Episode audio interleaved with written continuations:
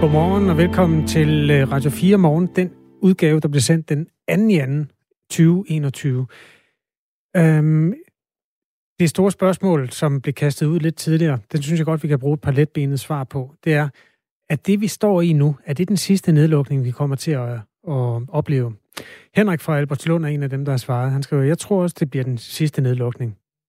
Og så supplerer han ved at skrive, med alle de mutationer, så kommer vi bare aldrig tilbage til en normal tid som før corona. Nej. Lad os, ja, det ved jeg ikke. Lad os håbe. Tag lige den fra Kasper Munk. Håbet den, har vi nu. Øh, nej, jeg tror næppe sidste nedlukning. Dette var et must, der skulle til. Bill Gates var ude at sige i 2015, mener jeg, at vi skulle frygte epidemier som disse mere end krige, øh, også økonomisk set. En mand som ham sidder sikkert med en historisk bred, klog viden. Oven i det kender vi alle øh, af navn til Ebola, SARS og MERS, og hvordan dulen skulle vi kunne vide på forhånd, hvad som vi har i vente fremadrettet. Nu er verden blot til sammen blevet så meget klogere på så meget kortere tid, end vi har været hidtil. I gør det fantastisk, øh, slutter øh, Kasper Munk så. Tak skal du have, Kasper. Tak. Alle gør det munk. Øh, alle gør det munk. Alle gør det fantastisk, faktisk, i vores tid. Og det eksperiment, vi er en del af nu, kan jo altså også bruges, hvis der skulle dukke en øh, sygdom op, der er tre gange så slem. Altså uanset, at der er masser af katastrofer forbundet med covid-19, og der er mennesker, hvis øh, liv er så ærgerligt blevet forkortet, så kan vi jo slå fast, at historisk har det jo vist, at der findes infektionssygdomme, der er meget værre. Og noget af det, vi har lært det sidste år, det kan altså bruges igen og igen. Det der med at sprede af, det tror jeg simpelthen er kommet for at blive. Ja, og hvis øh, du ikke fik hørt interviewet med øh, Lone Simonsen, øh, som også går under navnet Corona-Lone, som er professor i folkesundhed, så sagde hun, ja, hun sagde det her, det, det kommer til at tage længere tid, end man øh, havde forventet, at det ville tage. Ja, hun var der... ikke udpræget optimist. Nej, ikke i forhold til at, at vi er helt tilbage, hvor vi startede. Men hun er meget stor optimist i forhold til, at øh, man nu har den vaccineteknologi, der skal til. Det store problem er så, om virus kan nå at mutere hurtigere, end at man kan nå at udvikle nye vaccinationstyper. Det er det kapløb, som hun er meget spændt på. Ja. Der var pressemøde i går, og øhm, det, der står klart, er, at regeringen vil åbne for, at de mindste øh, elever, altså de elever, der går i 0. til 4. klasse, kan vende tilbage til skolen, men de mener ikke, at det er sundhedsmæssigt forsvarligt at åbne for andre klassetrin forløbig. Lad os lige høre, hvad det var, sundhedsminister Magnus Heunicke han sagde på det pressemøde, der var i går. Derfor er det en meget målrettet og en afgrænset genåbning, øh, vi taler om. Det betyder også til alle, alle os, som ikke har børn i den her aldersgruppe, eller, og ikke arbejder i skolerne, vi skal opføre os præcis som vi har gjort indtil nu. Vi er nødt til at holde fast og det er træls, og vi kun lige startet på februar måned, men vi skal holde fast, fordi hele fundamentet for, at det her kan lade sig gøre, og at vi ikke får smitten ud af kontrol, det er, at al anden aktivitet i samfundet forbliver på den, det her lave niveau. Ja, det var ordene fra Magnus Heunicke, øh, sundhedsministeren på pressemødet i går. Rasmus Edelberg er formand for Skole og Forældre. Det er landsorganisationen for skolebestyrelser og forældre til børn i folkeskolen. Godmorgen. Godmorgen. I er selvfølgelig glade for, at øh, 0. Til 4. klasse skal i skole igen, men I venter også i, i foreningen øh, Skole og Forældre, at der sker noget meget snart, og I har lavet en prioriteringsliste for, hvem der hurtigst muligt bør vende tilbage til skolen, øh, ud over 0. til 4. klasse. Hvordan ser den prioriteringsliste ud? I skoler og forældre, der er det rigtigt, vi er glade for, at 0. til 4. klasse kommer i, øh, i skole øh, nu her. Man kan sige, at det vigtigste for os alle sammen, det er jo, at øh, børnene er sunde og raske og glade, og vi holder smittetrykket nede. Så når der bliver mere plads til aktiviteter at åbne op, så vil vi gerne prioritere børnene, og, og vi vil jo gerne have de andre børn i skole også. Øh, og der er nogle forskellige hensyn, der gør sig gældende, som styrer den prioritering. Et af hensynene er for eksempel, at øh, børnene i, øh, i afgangsklasserne, der skal videre til en ungdomsuddannelse, øh, de øh, vil rigtig gerne øh, være klar til det, og, og, og lige sørge for, at de rent fagligt er klædt på, øh, og øh, altså er klar til at gå til eksamen, hvis de skal til eksamen til sommer. De skal jo nok i en eller anden begrænset form for eksamen. Øh, det kan være, der er nogle fag, der, der droppes, men nogle af hovedfagene holder man nok fast i, også for at de får lov til at prøve det, inden de øh, går videre og måske skal til nogle større og vigtigere eksamener senere i livet.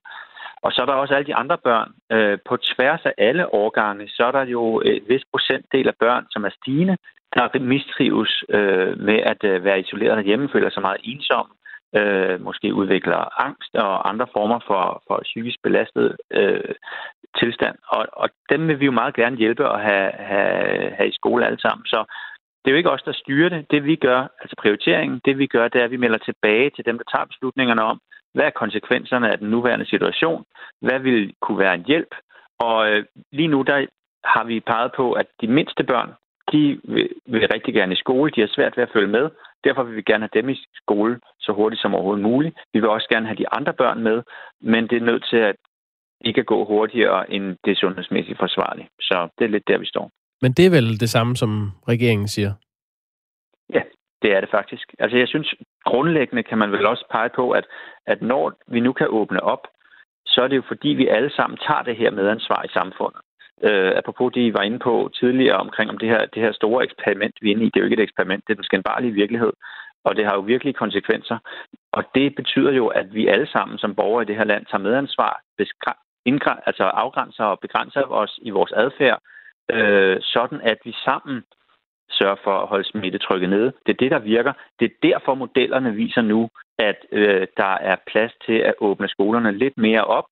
Det er derfor, regeringen kan tage den her beslutning om at øh, åbne skolen for de mindste klasser. Det skal vi blive ved med. Så vil modellerne vise, efterhånden som vi går fremad, alt andet lige, at der bliver mere plads, og vi kan få resten af børnene med os. Mm. Det er den rigtige vej at gå. Det er det, der virker. Så du er, du er faktisk tilfreds med, hvordan man gør lige nu? Jeg synes, det er fornuftigt. Jeg, øh, jeg, hvis jeg skulle pege på nogle af de, altså af åbne skolerne nu her, delvis og gå forsigtigt frem. Vi så, det var det samme, vi gjorde i foråret, hvor vi også åbnede op i, sådan, i, i to skridt. Øh, først for de små, og så for de større. Øh, vi, vi er nødt til at bevare fokus på de, de børn, der sidder derhjemme stadigvæk selvfølgelig. Altså både i forhold til øh, deres trivsel, øh, og også i forhold til fjernundervisningen. Den skal, jo, den skal jo stadigvæk blive ved med at fungere, selvom vi åbner skolerne for de mindste. Og så skal vi også have et øje på, øh, hvad der sker i fritidsinstitutionerne, altså i skolefritidsordningerne og klubberne. Øh, der er også brug for et pædagogisk rum der, man samler op der på de fællesskaber, og vi har tid og ressourcer til at tage sig børnene efter skole. Øh, og også for de børn, der møder op i nødpasning, fordi de ikke kan være derhjemme af forskellige årsager. Øh, så, så der er jo der er en lang række øh, øh, ting, der skal gøres og holdes øje med. Og, og, mm. og, og der sidder vi både i skolebestyrelserne og, og samler billedet sammen med den øvrige ledelse af skolens ansatte og, og personalet i SFO'erne, ledelsen der. Så det er jo et komplekst billede. Altså det, det er ikke sådan uh, sort-hvidt, at alt er bare godt eller alt er bare dårligt. Der, der sker rigtig mange ting på tiden. På det her pressemøde i går, der blev det gjort klart, at det øh, lige nu kun er forsvarligt, forsvarligt at åbne for de yngste klasser. Men så blev der spurgt ind til, om der er regnet specifikt på, hvad den sundhedsmæssige konsekvens vil være af at åbne øh, enkelte af de andre klassetrin. Og der lød svaret fra Statens øh, Serum Instituts øh, direktør Henrik Ullum sådan her. Der er lavet en model, hvor det, hvor det hele er, er regnet sammen. Men altså ikke specifikt for 5. 6. Nej. for efterskoler eller hvad? Korrekt en model, og det var altså Henrik Kvartrup, øh, BT's politiske redaktør, man, man mm. ellers hørte. Hvad tænker du om det svar? Der er lavet en udregning her. Jeg tror, at myndighederne vil nøde ind og dissekere øh, i deres udregning og have det pillet fra hinanden. Og kunne man ikke lige marginalt lige få øh, 5. klasserne med os, eller lige for 9. klasserne, lige for efterskolerne, hvad er den marginale nytte af det? Kunne man ikke lige gøre det? Og sådan en model tror jeg ikke, de har. Sådan en buffetmodel, hvor man lige kan vælge dem, øh, man, man, man vil slås mest for. Den diskussion vil de ikke ind i. De vil gerne sige, og det gør de jo også, at vi har lavet den her model. Det er den, vi tror på. Det er den, der er sikker.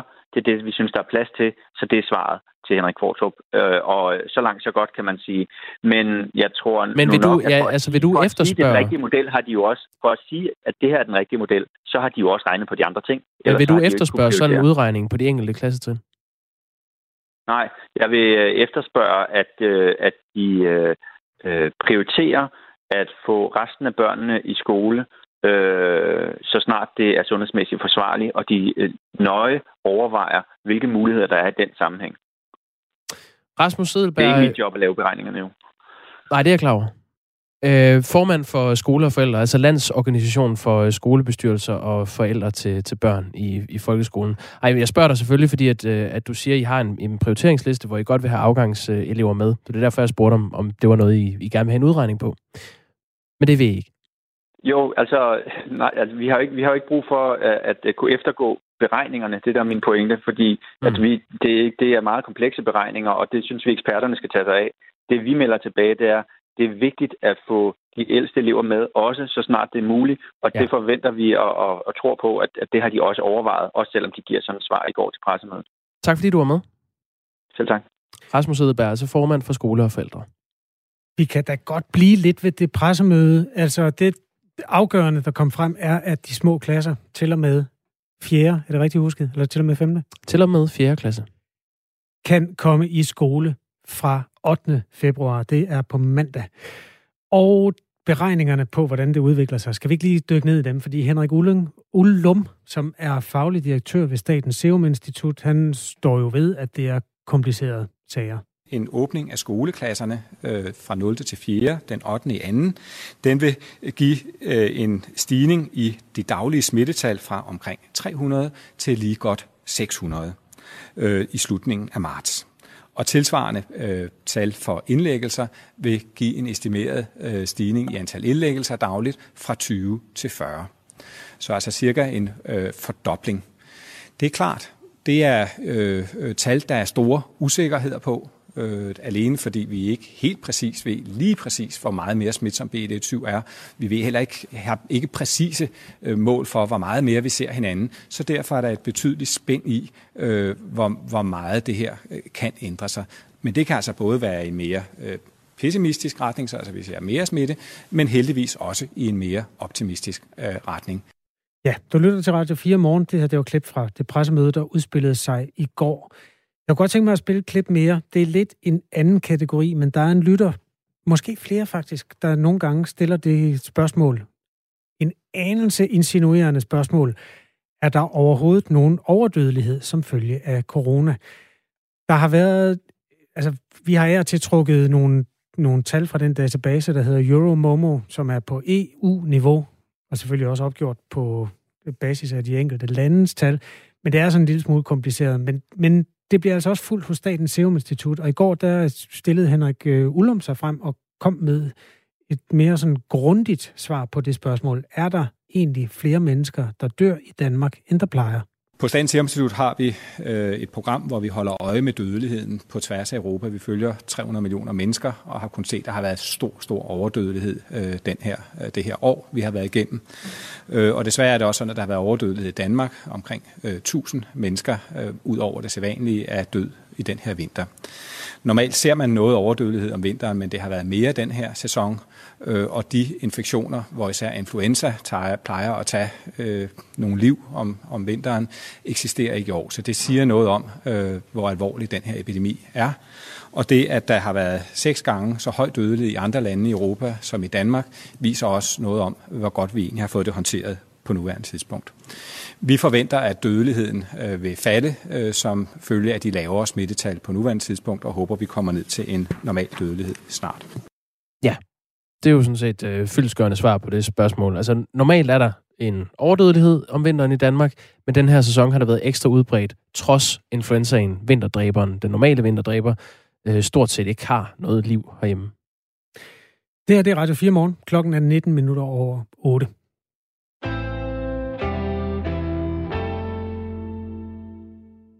...10 procent af hjemmeplejernes løn i Københavns Kommune skal bestemmes af plejehjemsbeboerne. Øhm, ligesom når du er i udlandet og tager en Uber-taxa, og bagefter kan give chaufføren 1-5 stjerner. Øhm, mange kender det der system, hvis man har hentet en pakke hos PostNord, eller både på hotel, eller været på restaurant, eller i Matas, eller et eller andet, så kommer det der spørgsmål, hvor mange stjerner skal vi have?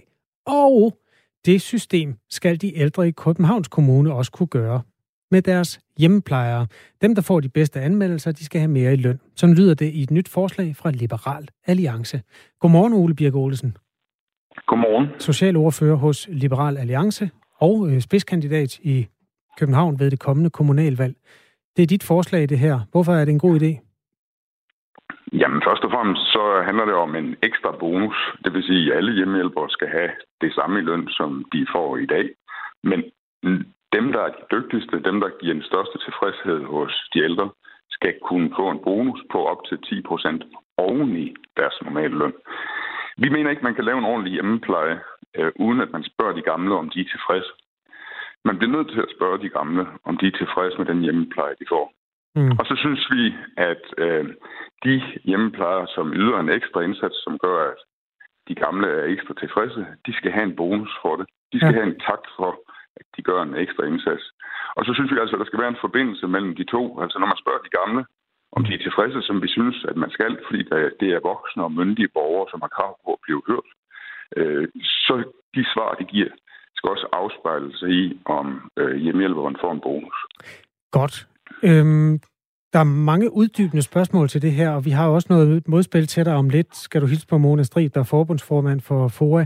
Allerførst, bare lige for at forstå øh, konstruktionen. De penge, som så udgør de der op til 10% ekstra i løn, er det nogen, der skal tages fra den eksisterende bunke af penge, eller er det nogen, du vil finde et andet sted og lægge oven Nej. i det område øh, penge? Nej, det er nogle ekstra, og det vil sige, det er også modsat det, du sagde i din indledning. Så er det ikke den løn, de får i dag, som afgøres af, om øh, de leverer en god hjemmehjælp. Hvor kommer bonus, pengene fra så? Kommer, jamen, de kommer fra, at Københavns Kommune har et voldsomt overforbrug på administration. Faktisk hele 1,2 milliarder kroner i overforbrug på administration. Okay. Og det her forslag koster kun 32 millioner. Hvis du kan spare dem et andet sted, så vil du tage dem der. Men under alle omstændigheder, de, de skal komme fra et andet sted i kommunen. De skal ikke komme fra de det her område. De skal, komme, de skal komme fra, at Københavns Kommune sammenlignet med de bedste kommuner i Danmark har et voldsomt overforbrug på administration. Ja. Som svarer men det ved du ikke endnu, om du, kan, om du kan spare de penge. Det, det håber du, du kan. Du ved jo, det ikke. Men det, de... ved, det, det, ved, det ved jeg da, fordi at der er mange andre kommuner i Danmark, som kan finde ud af det, og det kan okay. Københavns Kommune selvfølgelig også. Nå, nå. Øhm, godt. Mona Strib, godmorgen. Godmorgen. Forbundsformand for FOA, som jo er fagforbundet øh, for blandt andet hjemmehjælper og sosuer. Der kommer lige et citat her. Du har kaldt for det her for det mest groteske forslag, du nogensinde har set. Og du bruger også ordene respektløst og upassende. Hvorfor siger du de ting? Jamen, det gør jeg, fordi jeg synes, at øh, forslaget vidner om øh, det, jeg kalder ansvarsforflygtelse af politikerne og at man ikke har gennemtænkt, hvad vil konsekvenserne være. Altså, jeg synes, det er respektløst at sammenligne med, at øh, man sådan skal ind i et øh, ratingsystem øh, på niveau med, øh, af den pakke, man modtog nu helt. Øh, og jeg synes, det vidner om, at man slet ikke har styr på, øh, hvad det er, vi leverer ud i også i hovedstadsområden mm. af velfærd blandt øh, de ældre borgere. Men... Vi er selvfølgelig i stærkt optaget af, at øh, vores ældre medborgere skal behandles med respekt og værdighed. Og det er jo derfor, vi meget tit kritiserer Liberal Alliance for at ville spare på den offentlige sektor. Vi gider ikke ned i de gamle slagsmål, Mona Strib. Det bliver så kompliceret. Lad os blive på den her. Hvis du anerkender, at nogle medarbejdere er bedre end andre, hvorfor skal de bedste så ikke have lidt mere i løn? Jamen, vi har jo et øh, lokallønssystem, der betyder, at man har rig mulighed også for som politiker, også i hovedstadens område, og afsætte en øh, pulje, der er, kan bruges til det. Til at give de øh, bedste 10 procent ja, ekstra? Jamen, vi afviser slet ikke, at øh, man kan øge lokallønspuljen, så der rent faktisk var noget at forhandle om. Så øh, hvis man gerne vil lægge 10 procent oven i offentlige ansattes løn, så er vi da tilfredse med det, men ikke i form af sådan et ratingsystem på niveau med, at når du har været ude og spise en bøf, øh, var den så ordentligt gennemstegt, eller var den ikke? Mm. Altså, hvis du tænker på, at social- og sundhedshjælper, der kommer ud til borgerne, så er det dem, der en gang imellem for eksempel skal stå og forsvare og forklare, hvorfor politikerne nu har besluttet at skære ned på, hvor tit man kan få praktisk bistand, hvor tit man kan komme i bad, hvor ofte man kan få skiftet sengetøj. Ja. Og det her vil betyde, at man kommer ind i sådan et det er også en diskussion om, hvilke borgere vil man som social- og sundhedshjælper, social- og sundhedsassistent helst komme ud til, og hvem er det, man bestemt ikke skal komme ud til, fordi der vil man sjældent få et smil. Men der Ole... bruger man sin faglighed til at stadigvæk at møde de borgere med respekt. Ole Birke Olesen, er man som borger i stand til at vurdere, om den behandling, man får, er den behov, man, altså den behandling, man allerhelst vil have, eller om det er det bedste ud fra det, som kommunen nu kan tilbyde. Vi har blandt andet haft lyttere, der har skrevet ind, at, øh, at øh, der har været pårørende, der på et tidspunkt ville have, at hans kæreste, hun blev fyret. Hun var sosu. Hun skulle fyres, fordi hun serverede fisk for den ældre. Altså, der, der, det er ikke altid, man som borger måske er i stand til at vurdere, hvad det er, man bedømmer. Kan du anerkende den? Nej, jeg anerkender ikke, at øh, de ældre i Danmark, som bor i eget hjem, at de ikke er i stand til at vurdere, om deres hjemmehjælp er tilfredsstillende, eller om den ikke er. Jeg anerkender, at der findes nogle få mennesker alle steder, som, som er urimelig brokne osv. Men det er jo ens for alle. Og det vil sige, at hvis man som hjemmehjælper kommer rigtig mange hjem, så fylder den enkelte, som måtte være en af de urimelige brokner, jo ikke så meget. Alle kommer en gang mellem ud til nogen, der er sådan, og det skal og, og sådan er det bare. Altså, sagen er jo, de her ting, som Mona Strib siger om, at der ikke er ressourcer nok og tid nok osv., det er ens for alle hjemmehjælpere i Københavns Kommune, at de har de samme ressourcer til rådighed, og de ansætter den samme arbejdsgiver. Men der er alligevel nogen, som leverer en virkelig god indsats hver eneste gang, de kommer ud til de ældre, og de forlader et hjem, hvor den ældre smiler og er glad. Og så er der nogle andre, der ikke er så gode. Og jeg synes bare, at dem, der gør den ekstra indsats under de givende vilkår, dem, der gør det, der gør den ældre glad, de skal have en mulighed for at blive belønnet for det, og de skal have en mulighed for at få noget ekstra løn. Og der er faktisk ikke rigtig andre, vi kan spørge, end den ældre selv. Det er voksne, myndige borgere, som er friske nok til at bo i deres eget hjem. Øhm, godt. Mona Strib, hvor er det, at øh, det her det, det clasher med din opfattelse af, hvordan et lønsystem skal skrues sammen? Jamen det her, det øh, krasser i den grad med øh, hele vores grundlæggende opfattelse af, at man også skal behandle personalet med øh, respekt. Og øh, et, at indføre et øh, ratingsystem, øh, det er ikke at behandle vores personale med respekt. Men jeg kan høre, at øh, Ole er parat til at trække den helt store tegnedreng op. Øh, fordi vores synspunkt er, at det er ganske, ganske få, vi rammer ind i, når noget er gået galt. Og det kan opstå. Altså, der mm. kan opstå problemer med relationen, og der kan være noget med kemien. Man kan komme skævt ind på hinanden. Det afviser vi ikke. Men det skal man jo tage fat i med øh, faglighed, fordi alle skal levere en øh, rigtig god øh, hjemmepleje og øh, med empati og med en god relationsdannelse, der gør, at vi øh, passer rigtig godt på de borgere, som øh, vores medlemmer nu er sat til at, at yde øh, god velfærd overfor. Øh, så 10 procent oven i lønnen til stort set alle i øh, hjemmeplejen i Københavns Kommune, øh, det er da et øh, spændende forslag. Ja, men det er ikke det, der er forslaget. Hvis nu man siger, at de allerbedste, dem der får de bedste bedømmelser, får mere i løn, og dem der øh, ikke er de bedste, de får det samme i løn, som de får den dag i dag. Hvorfor Jamen, er det et problem? Nej, men det, det er jo det, forslaget går ud på. Hvad er det, der er problemet ved det? Jamen, skal man øh, overtale... Øh, hvis man nu kommer ud til Ole, som normalt er virkelig knavvogn og sur, og meget svær at komme ind på, og øh, uanset øh, hvordan man smiler eller gebærder sig eller alt muligt andet, øh, så vil man få et øh, svar. Vil det være fair? Nej, men det tror jeg, Ole Rybæk Olsen har forklaret. Der er, der er nogle Oler og nogle Monaer, der er sure på vejen, men de er sådan et gennemsnitsbetragtet, sådan jævnt fordelt over medarbejderskaren. Hvis vi nu tager for givet, at det vil være sådan et nultomspil med de der, der er lidt ekstra sure, kan man så se for sig, at de bedste får mere i løn?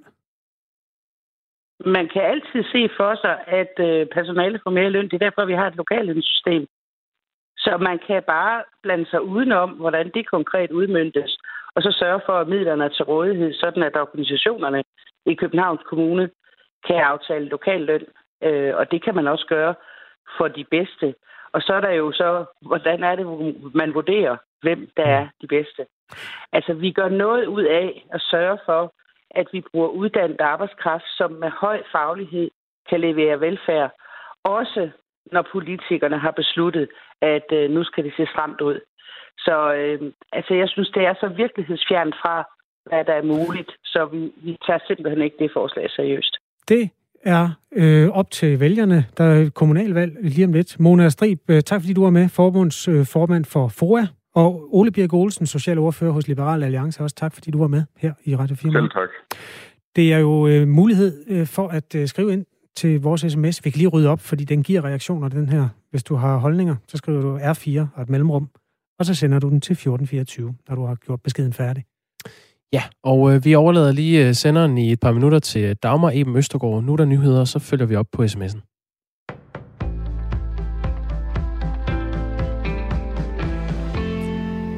De større elever skal ikke sætte forventningerne for højt i forhold til at kunne vende tilbage til skole inden længe. Sådan lyder det fra flere eksperter over for DR, efter det er meldt ud, at 0. til 4. klasse kan vende tilbage fra på mandag. Der er ingen tvivl om, at det tipper i den forkerte retning, hvis vi åbner mere nu, siger professor og biolog ved Københavns Universitet, Anne Randrup Thomsen til DR. Det, der gør det muligt at åbne for de yngste elever, er, at de ikke smitter nær så effektivt. Vi skal hen i marts, før vi kan begynde at tale om at åbne mere op, siger han. Der er ingen vej udenom den ekstra ventetid for de ældste elever i både folkeskolen og på ungdomsuddannelserne. Så lyder det fra Flemming Konradsen, der er professor i global sundhed ved Københavns Universitet. Til gengæld skal vi åbne op for disse vigtige uddannelser, så snart der er luft til det i sundhedssystemet, og ikke en dag senere, siger Flemming Konradsen. I dag skal den russiske oppositionsleder Alexei Navalny for retten i Moskva. Han er anklaget for at have brudt vilkårene for en betinget dom, som han fik i 2014. Den russiske anklagemyndighed og fængselsmyndighed mener derfor, at han nu må afzone dommen på op til 3,5 års fængsel. Og ifølge Flemming Splidsbol, der er seniorforsker hos Dansk Institut for Internationale Studier med speciale i Rusland, så er Navalny dømt på forhånd generelt selvfølgelig, at når der er de her meget politisk følsomme sager i, i Rusland, og det vil sige, hvor, hvor der står meget på spil, også politisk, og det gør der jo i denne her sag, jamen så er der måske nogle, øh, nogle små vink om, øh, hvordan man gerne vil have, at, øh, at sagen skal falde ud, og, øh, og det er jo nok ikke til Navalny's fordel. Den europæiske menneskerettighedsdomstol har ifølge Splidsbol vurderet den tidligere dom til at være politisk betinget. Og Navalny henvendte den 17. januar hjem til Moskva fra Berlin, hvor han blev anholdt og fængslet. Irans udenrigsminister har bedt EU om at koordinere USA og Irans tilbagevenden til en international atomaftale fra 2015. Det sker som følge af dødvande, efter begge lande har nægtet at skride til handling først. Den iranske udenrigsminister Mohammed Javad Zarif mener, at EU's udenrigspolitiske chef Josep Borrell bør spille en koordinerende rolle i at få aftalen tilbage på skinner. Borrell kan koordinere de skridt, der er nødvendige for USA at tage, og de skridt, der er nødvendige for Iran at tage, siger udenrigsministeren. Og den amerikanske præsident Joe Biden han har givet udtryk for, at han bakker op om, at USA vender tilbage til aftalen, som hans forgænger, tidligere præsident Donald Trump, træk amerikanerne ud af tilbage i 2018. En amerikansk milliardær udlodder en tur til rummet til en heldig amerikaner. Den 37-årige Jared Isaacman har meddelt, at han vil chartre en raket og et rumfartøj fra selskabet SpaceX til en tre- eller fire dages tur til rummet, skriver New York Times. Og en af pladserne på turen, der bliver der trukket lod om i forbindelse med en indsamling til kraftforskning. Amerikanere de kan så deltage i lodtrækningen med 10 lodder for hver doneret dollar. Missionen, der er planlagt til oktober måned, vil være den første til at gå i kredsløb om jorden, hvor ingen af de ombordværende er professionelle astronauter. Jarek Isaacman han er grundlægger af Shift for Payments, der sælger terminaler til kreditkortbetaling, og han har afvist at oplyse, hvor meget han betaler for missionen her. Først på dagen bliver det med lidt sne i Vendsyssel og også på Bornholm. Ellers så bliver det tørt, og der kommer nogen sol de fleste steder. Og dagtemperaturen lander omkring frysepunktet, og det bliver med en svag til jævn vind.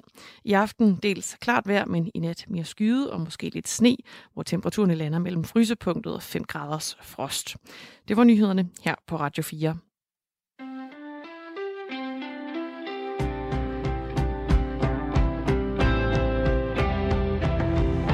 Radio 4 Morgen har kigget på et øh, forslag fra Liberal Alliances socialordfører Ole Birk Olesen, der også stiller op til kommunalvalget.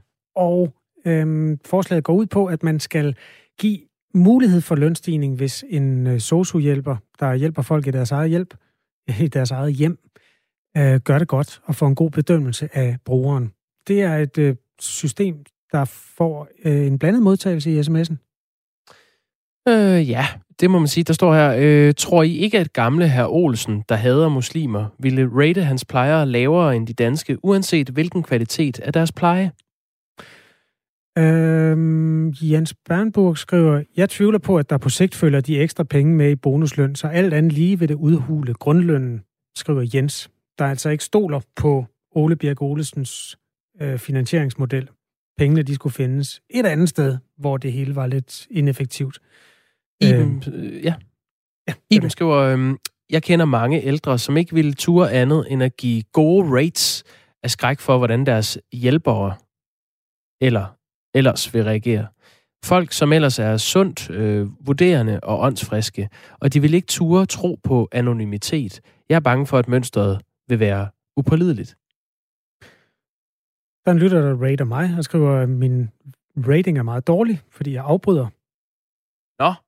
Kenneth Andersen, han skriver ellers, Hej med jer. I får top rating for mig. Oh. det var dejligt. Øh, og hvad angår hjemmeplejen, så var jeg modstander af systemet indtil for to minutter siden. Men Mona fik mig overbevist om, at det er en god idé, for hendes argumenter var vist ikke helt trykprøvet. Der er mange øh, ratings i, i, i verden i øjeblikket. Jeg vil da godt lige sige, at prøv, prøv du, dig der lige rated mig for lidt siden, prøv du at, at tage en debat med to brandvarme, erfarne debattører, og så få den kogt ned på 10 minutter, uden at afbryde nogen af dem. Det er en stor opgave, og du får den bedste rating, hvis du kan. Øh, jeg ved ikke, om der er flere, vi mangler. Øhm, vedrørende LA's ubegavede forslag om indførelsen af pointsystem i hjemmeplejen. Alex og Ole er jo vant til at ligge i bunden, når point deles ud af vælgere. Derfor ser de ikke noget mærkeligt i, at alle skal have det dårligt.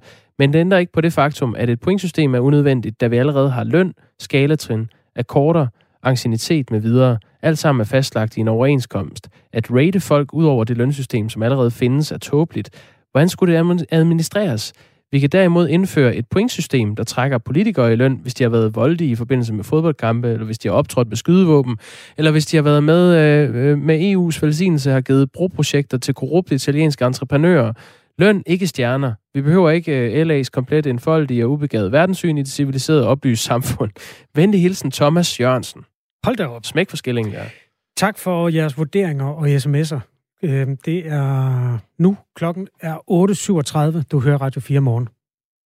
Og alle bare lukker i Dubai. Dubai har været det mest omtalte land i dagspressen i Danmark de sidste øh, 14 dage. På grund af, ja, først en stribe kendiser, der lod sig fotografere under det, der tydeligvis var en ferietur i en nedlukningstid. Sidenhen også, da det stod klart, at de øh, kviktest, man kunne få i Dubais lufthavn, ikke var pålidelige, og mange har importeret corona til Danmark. Blandt andet en enkelt, øh, der har importeret den der meget omtalte sydafrikanske variant, altså efter en tur fra Dubai til Danmark. Vi har tidligere øh, diskuteret øh, restriktionernes rækkevidde og rimelighed med vores lytter Kenneth Fischer. Og Kenneth, han har nogle gange skrevet til os, at han glæder sig enormt meget til at komme til Dubai ja, så vidt jeg husker, var det til marts. Hej, Kenneth. Pæn goddag. Goddag. Tak, fordi du tit skriver ind til os, for det første. Det er vi glade for. Jamen, det, når nu jeg har hjemmearbejde, så, øh, og ikke har energi sig til, så, øh, så er man tid nok. okay. okay. tak alligevel. ja. Øhm, Ken, hvornår skal du til Dubai? Lige efter påske, hvis alt ellers ordner sig. Så, så er det lige efter påske. Har du købt øh, rejsen? Ja. Vi skal til Maldiverne først, og så på hjemvejen, så er det så øh, en, en 5-6 dage i Dubai. Hvornår købte I rejsen? Det gjorde vi i november, som jeg husker det. Okay. Hvad har den sidste uges polemik, og nogen kalder det udskamning, andre kalder det retfærdig harme, øh, betydet for din øh, opfattelse af det at holde ferie i Dubai? Ikke, ikke noget, men altså, det, altså, det, altså jeg, så jeg har jo ikke noget problem med det, må jeg sige. Um, det, altså, det, det er klart, at hvis det er ulovligt, altså, så, så vil man selvfølgelig ikke gøre det. Mm. Men i, i og med, at det kun er en, en anbefaling, så, er det, så må man vælge med jo selv, um, og må tage de konsekvenser, så følger med. Uh, så. Jeg tror, at øh, det hedder en anbefaling i mangel af bedre ord, fordi dengang statsministeren svarede på spørgsmål omkring Dubai-turisme i, på et pressemøde, der lød det som om, at hvis hun havde muligheden for at forbyde det, så ville hun gøre det med det samme. Men det er der åbenbart nogle problemer med. Hun sagde i hvert fald så klart som muligt, hun opfordrede til, at man lod være. Hvilket indtryk gjorde det på dig? Altså nu mor Mette, hun er ikke lige, øh, altså øh, det, det er ikke lige hende, lytter mest efter. Altså der må jeg nok sige, at øh, altså jeg ved godt, at altså, nu, nu synes jeg også, det er pænt nok, at jeg vil tage den her, fordi at, øh, det kan også være, at, at coronapolitiet, de trænger til nogle andre hate på en, øh, Niklas Bentner og Feline, så, så vil jeg mig da gerne øh, som, som, som udskamningsoffer. Altså fordi, det, det, altså, det er jo ikke forbudt. Altså der, der er nogle konsekvenser. I og med, at landet er gjort røde, så vil man under normale omstændigheder, så vil det være fuldstændig uladsiggørligt at rejse til et land, fordi så vil det ikke kunne få nogen form for rejseforsikringer. Bare det et land bliver orange, gør det svært for rejseforsikringer. Ja. Men der har rejseforsikringsselskaberne også opdaget, at det jo ikke Altså, så farligt er det jo heller ikke. Så du kan sagtens tegne en rejseforsikring. Øh, så øh, kan du så ikke få øh, dække øh, de tab, der kommer som følge af corona, hvis du for eksempel øh, skal øh, hvad hedder det, evakueres, eller øh, du kan forhindre i at komme hjem. Men der er Emirates, de har simpelthen tilbudt, hvis du kører en flybillet hos dem, så øh, er du dækket mod øh, de, de omkostninger, der bliver, hvis du bliver syg af corona. Mm. Så på den måde, så, så øh, kan man sige, at, at normalt vil det, at land var rødt, jo udelukke, at man kunne tage nogen steder hen, fordi at det forsikringsmæssigt ville være alt for risikabelt. Men det er slet ikke men, det, vi men, snakker om, Ken. Vi snakker om, at øh, statsministeren, og hun hedder jo så Mette Frederiksen, og hun er rød i øjeblikket. Ja. Hun siger, ja. øh, vil ikke nok lade være. Hvis nu det havde været en blå mand, det, det kunne være Uffe Ellemann. Hvis nu, nej, skulle da hans søn, Jakob Ellemann. Hvis nu det var ham, der var statsminister, øh, ville det have gjort en forskel for dig, hvis han havde stået og sagt, vil I ikke nok lade være med at rejse? Nej, altså ikke, ikke, ikke i det her konkrete tilfælde, nej. Altså, det, det, det er fint nok, at det, og det er en anbefaling, og det må man jo så lytte efter, og så må man gøre med sig selv, øhm, hvad, man, hvad man vil. Ikke? Og så, så er det klart, at der følger nogle ting med, at man skal isolere, når man kommer hjem, man skal tage test og sådan noget. Og, og det man selvfølgelig gøre. Altså, det, det, det er der ikke, kan der ikke være to meninger om. Altså nu, nu har jeg haft corona, øh, så, så allerede derfor så er risikoen jo mindre. Øhm, og så også, hvis man tager isolering, når man kommer hjem de der fire dage, og, og så øhm, tager en test efter de fire dage, jamen, så har man gjort det, man skulle. Og så, så, så risikerer man Hvem skal du rejse med? Min bedre halvdel. Har hun haft corona? Ja. Okay. Jeg tror, det var hende, der fik det først. Så. Der er 33 danskere, der har importeret en portion corona til Danmark efter en test, som blev foretaget i Dubai, som ved efterprøvelse herhjemme viste sig at være falsk negativ. Altså, mm. de har simpelthen ikke gjort deres arbejde ordentligt, dem der testede øh, dernede. Hvad betyder det for dit indtryk af det land og deres måde at håndtere corona på i en meget tilspidset pandemisk situation? Jamen, altså, i forbindelse med, med, med hvad hedder det, 9-11, der har jeg været i, i læres, øh, hvor vi gik igennem sådan en, en øh, metaldetektor, der ikke var tændt. Så altså, det, det, der tror jeg, altså, altså det, det er en sag, man, man må tage med, med, med Dubai. Jeg ud fra, at myndighederne har kontaktet øh, Emiraterne. De er også forbudt, øh, må ikke flyve direkte fra Emiraterne til, til København. Så der går ud fra, at, at der har man henvendt sig fra myndighedssiden, og så fået, fået dem øh, orienteret om, at det ikke er godt nok, og så må de jo kunne dokumentation for, at det, de gør, er godt nok. Men altså, det, det er jo fordi Dubai, og, og der har man set de her billeder af de der kendtiser, fordi altså, jeg kan godt forestille mig, at i Laos eller i Burkina Faso eller andre steder, hvor jeg har været, der, der er, er, er den kontrol, der foregår, den test, der fortsætter, den er nok heller ikke helt snorlige. Altså. Nej, det kan godt være. Men det, det, er, godt, det er lidt med fordom, og det, det skal man også passe på med, ikke? Men altså, som min erfaring tilsiger mig, at der er en grund til, når man kommer på de der lidt, lidt mørre, lidt, lidt varme lande, og så lander i Frankfurt Lufthavn, så det første, man gør, det er, at man går igennem en, en, øh, en metaldetektor, en sikkerhedskontrol. Så, så altså, det må man kunne gøre med, det må så man gøre det samme med de, der kommer fra, fra de her lande, hvor man ikke stoler helt på myndighedernes øh, testsystem. Og så, så må det først, man gøre, når man kommer, kommer hjem, det må være med på, på en vatpind i næsen, og så må man sætte sådan et kvarter. Ja. Og så må, man, så må man blive der indtil, at, at den så viser god, og så må man så øh, tage hjem, og så må man tage en PCR-test efter fire dage. Altså, okay. Altså, det, det...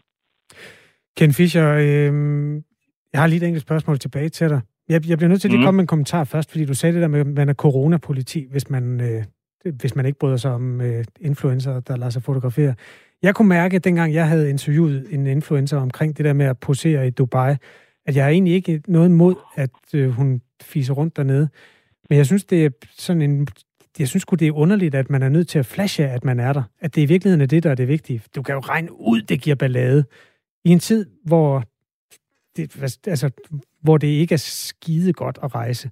Altså, hvor det... Det, det, det, det, det, det, det, de lever af. Altså, min bedre halvdel, hun har heller ikke skrevet nogen steder på hendes øh, Facebook-profil, at, at hun skal derned. Og øhm, altså, der er ikke nogen, der... Altså, alle dem, jeg kender, ved det jo godt. Men, men det, det er da fuldstændig rigtigt. Altså, man gider ikke... Øh, altså, det, det er det udskamning, ikke? at der er sådan nogle regler for, hvad man må og hvad man ikke må, og, og, og hvis man træder ved siden af, ikke? altså, jeg, øh, min, min bedre halvdel har kendt nogen, som har været ude og træne hunde på sådan et, et stort fodboldbaneområde, hvor de var til hundetræning, og der dukkede politiet lige pludselig op, fordi der var nogen, der mente, at de var de overtrådt øh, forsamlingsforbuddet. Ikke? Mm. Altså, så, så, synes jeg simpelthen, så går man simpelthen for små sko. Ikke? Altså, så, så, så, så skal man få tage sådan noget andet og give sig til. Hvad hvis alle gør som dig? Egoli, egoist er der en, der kalder dig. Øh, hvis nu alle ja, det, tog i rejse?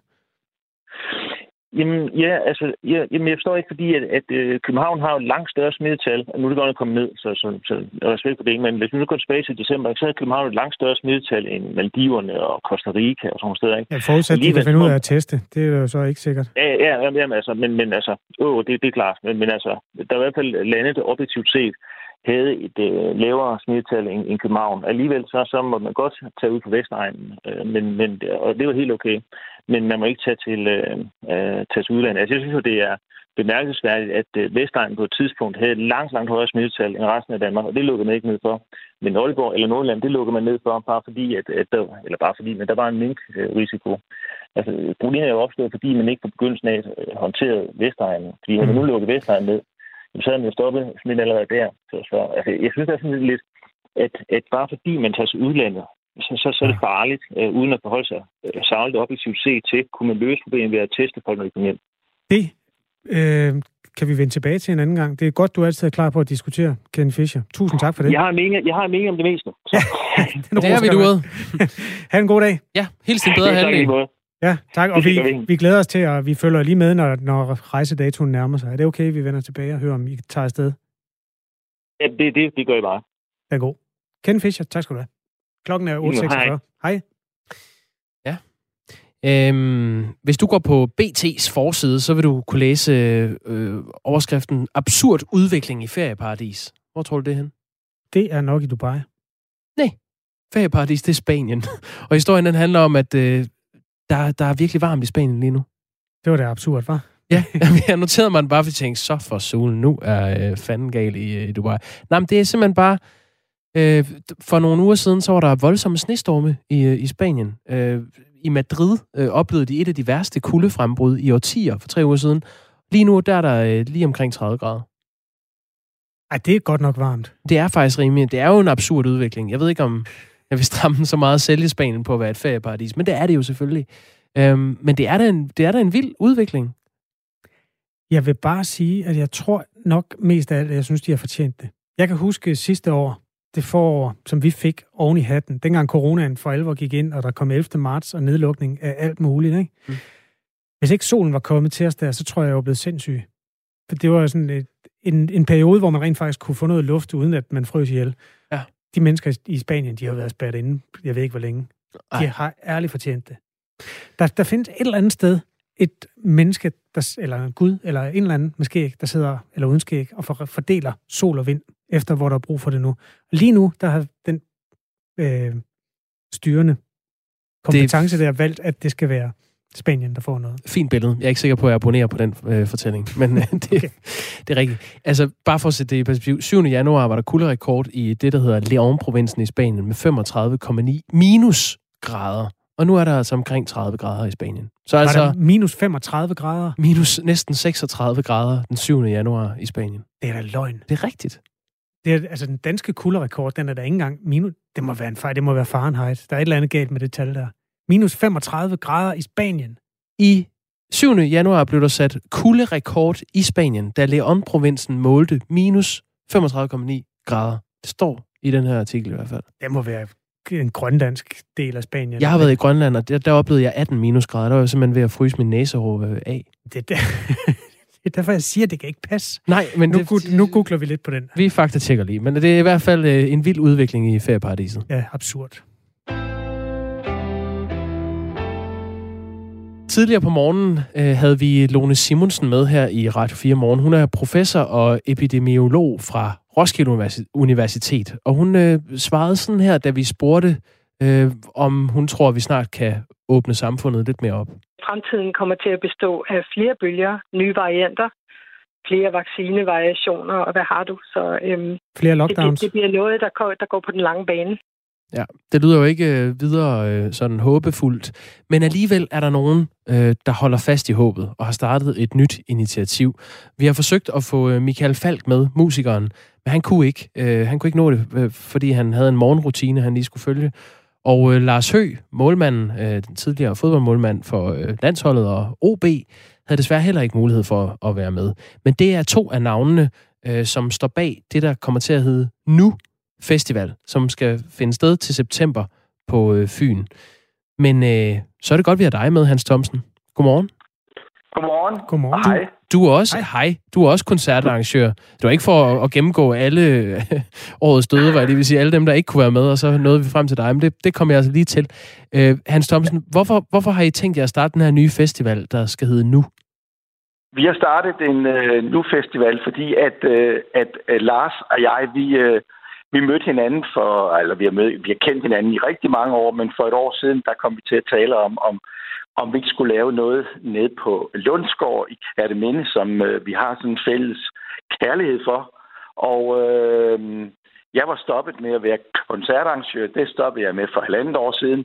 Men det her, det her med, at Lars han spurgte, om vi skulle lave noget, og, og, og formålet skulle gå til kraftforskning, det tændte mig. Og øh, vi, var, vi var fuldstændig enige om, meget, meget hurtigt, at vi skulle have Michael Falk med i det her. Lars, han kender Michael Falk. Øh, jeg kender ham også. Jeg har arrangeret over 100 koncerter med Lars, eller med øh, Michael. Så vi tog meget, meget hurtigt fat i øh, Michael Falk også. Og øh, så satte vi os sammen, vi tre, og sagde, det kunne være sjovt at lave noget, der var helt anderledes, som ikke har været øh, på Fyn. Øh, en en uh, sangskriverfestival. Vi, uh, vi, vi, vi, var, vi, var, vi var inde på det, der hedder songwriters. Det, det er folk, der skal kunne, der skal kunne synge nogle sange, fortælle nogle historier. Mm. Og det, det tændte mig helt vildt at, at, at komme ind i det projekt. Så øhm, det er sådan, det egentlig er startet.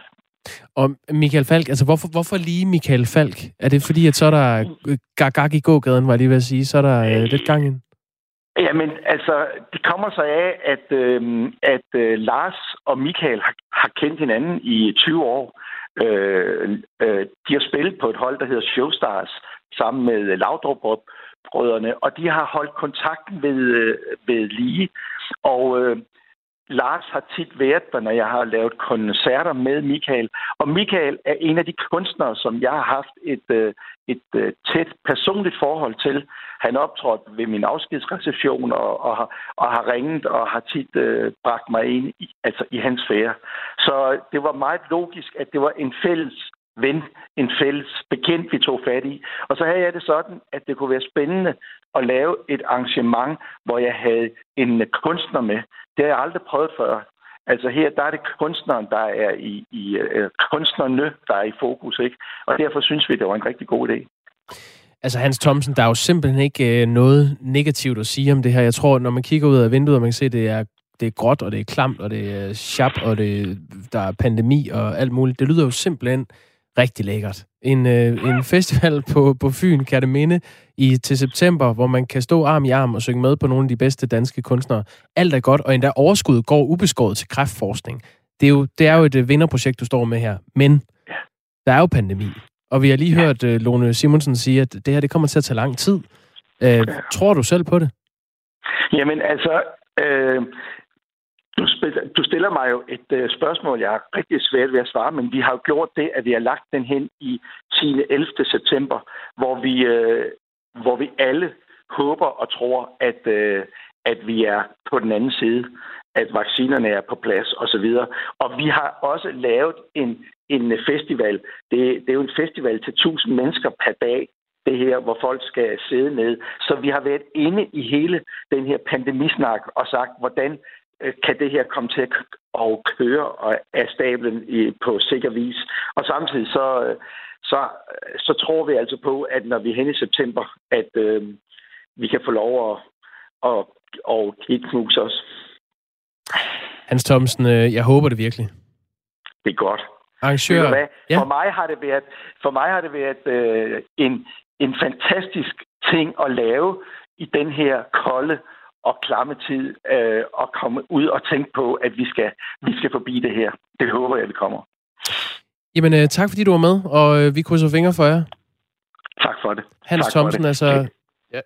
Du har en sidste bemærkning igen? Jamen, jeg har bare det, at øh, det er fantastisk at se frem til sådan noget her, og det har været vildt at opleve, at kunstnerne, de også støtter op om det. Altså, vi har, altså folk har sagt ja lynhurtigt til at være med i det her projekt. Det er vi jo glade for, og vi går i salg i dag, når klokken er 10. Det er jo nok okay. også en af de faggrupper, der glæder sig allermest til, at øh, festivalsæsonen den starter. Det er altså 10. og 11. september på det, der hedder Lundsgård Gods i Kærteminde, og øh, ja, billetter til salg her kl. 10. Det er nu festival. Hans Thomsen er arrangør. Klokken er 5 minutter i 8. Jeg lægger mig fladt ned. Den er god nok. Der har været kulderekord i Spanien. I den dejlige by, som mange sikkert kender, den hedder Esnots. Hvad sagde jeg? I det nordlige Spanien. Vi er oppe i højderne, Pyreneerne. Øhm, der er simpelthen målt 35,8 minusgrader. Det, det er, hvad jeg kalder en absurd udvikling i ferieparadis.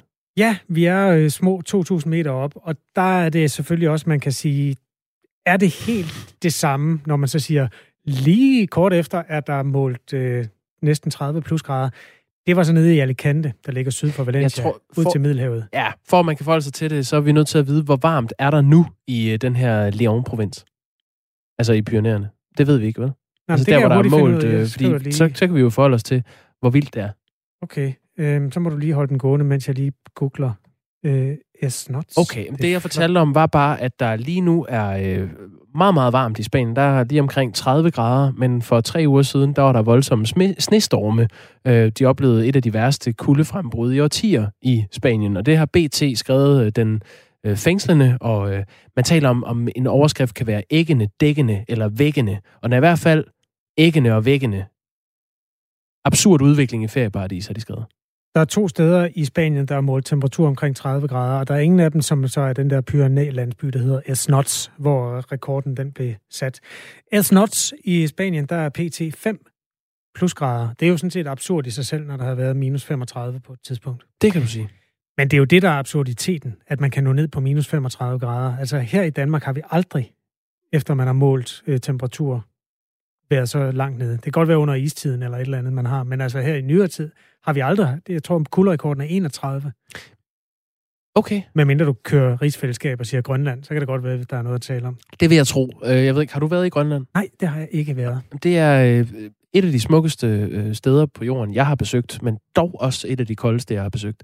Det er, jeg ved ikke, hvad er, det, hvad er den, det koldeste, du har oplevet på egen krop?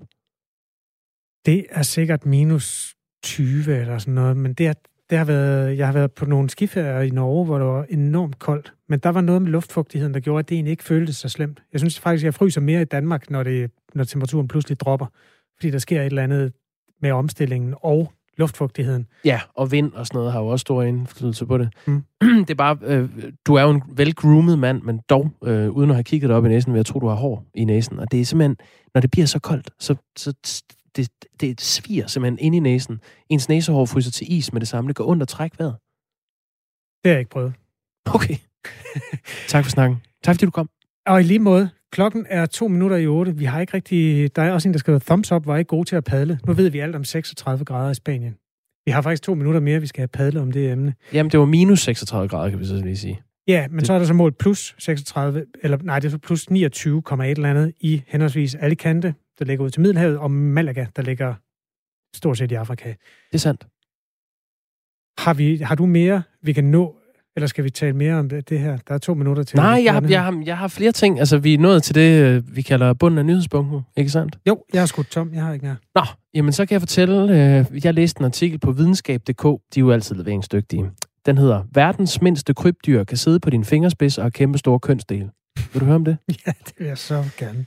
På øen Madagaskar, ud fra Afrikas østkyst, der bor verdens mindste krybdyr. Det er, den hedder Prokesia nana. Jeg har et billede af den her. Ja. Prokesia nana. Det er ja, også flot Det er sådan en lille fætter der. Hvordan ser den ud, synes du? Det ligner jo lidt en klassisk kameleon. Ja. Men det, som den sidder på, det er så en fingerspids. Ja. Og den, øh, den sidder lidt Den er cirka lige så bred som øh, spidsen på den finger, den sidder på. Det vil sige omkring en centimeter højt Den er øh, ja, 13,5 mm lang. Og øh, ligesom alle andre krybdyr, så har den her øh, hankønnede Brocasianana en hemipenis. Og det er det, de vælger at fokusere på i den her artikel. En Jeg tror, det er en hund på billedet. Man kan ikke se nogen penis. Nej, det er fordi, at det, det er to rørformede kønsdele, der gemmer sig inde i kroppen, indtil den er klar til at parre sig. Og dens kønsdele er 2,5 mm lange. Det svarer sig til, at 18,5 procent af dens øh, kropslængde, det er, det er kønsdel. Altså, de svarer til det, ikke? Okay, det skulle være for dit vedkommende. Du er cirka 81. Jeg har en øh, 82 i min pas. 83. Ja, så du skulle have en på øh, 38 cm. Det er jo det samme. Nu siger du skue. ja, det skulle jeg faktisk. Ja. Um, ja. Kig på klokken. Jeg kigger på klokken og konstaterer, at vi må ønske folk en god dag. Det skal nok gå. Ja, vi når ikke mere.